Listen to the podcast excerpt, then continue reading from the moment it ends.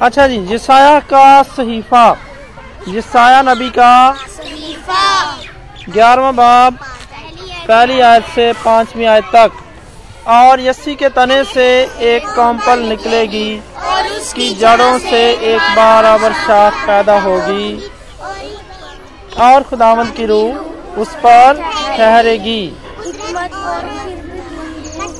मसलहत। नहीं खुदावन की रूह उस पर ठहरेगी। हिकमत और खिरद की रूह मसलहत और कुदरत की रूह ठीक है? मार्फत खुदावन के खौफ की रूह छे किस्म के ज़िक्र रूहां का ठीक है? छे किस्म की रूह है। रूह का मतलब रूह एक ही है। रूह छे नहीं। अगे रूह दिया नियमता ने। हिकमत और खिरद की रूह मसलहत और कुदरत की रूह, मार्फत और खुदावंद के खौफ की रूह। और उसकी शादमानी खुदावंद के खौफ में होगी और ना अपनी आँखों के देखने के मुताबिक इंसाफ करेगा और ना अपने कानों के सुनने के मुआफिक फैसला करेगा, बल्कि वो रास्ती से मस्किनों की मस्किनों का इंसाफ करेगा। और अदल से ज़मीन के खाकसरों का फैसला करेगा और वो अपनी ज़ुबान के असा से ज़मीन को मारेगा और अपने लबों के दम से शरीरों को फना कर डालेगा। उसकी कमर का पटका रास्तबाजी होगी और उसके पहलू पर वफादारी का पटका होगा। आमीन। एक, दो, तीन, चार, पाँच छे सात अठ नौ, दस, ग्यारह, बारह, तेरह, चौदह। चौदह लाइना ने।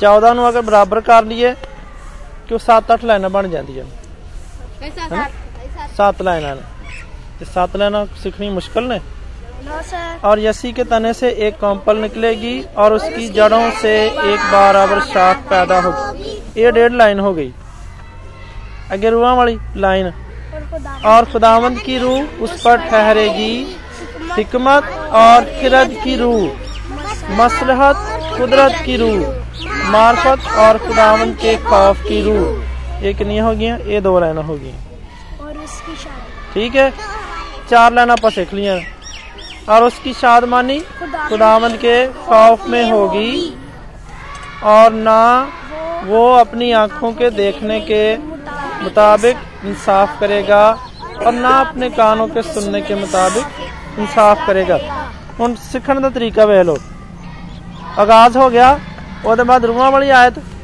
ਉਹਦੇ बाद इंसाफ की आयत ਰੂਹਾਂ वाली आयत फिर इंसाफ वाली आयत और ना वो हाँ जी किसकी रूह खुदावंद की रूह उस पर ठहरेगी हिकमत और किरत की रूह मसलहत और कुदरत की रूह है मसलहत और कुदरत मसलहत और कुदरत की रूह मार्फत और खुदावंद के खौफ की रूह। की शादमानी खुदावंद के खौफ में होगी और वो ना अपनी आँखों के देखने के मुताबिक इंसाफ करेगा और ना अपने कानों के सुनने के माफिक फैसला करेगा। ये बस इन्हें बहुत। ये चार लाना कल तो सुनानिया मैंने। ठीक है? बस बस बस ये नहीं है बहुत ने। जुबानी? जुबानी? पांचवी वालों ने जबानी सुनानी है। Yes sir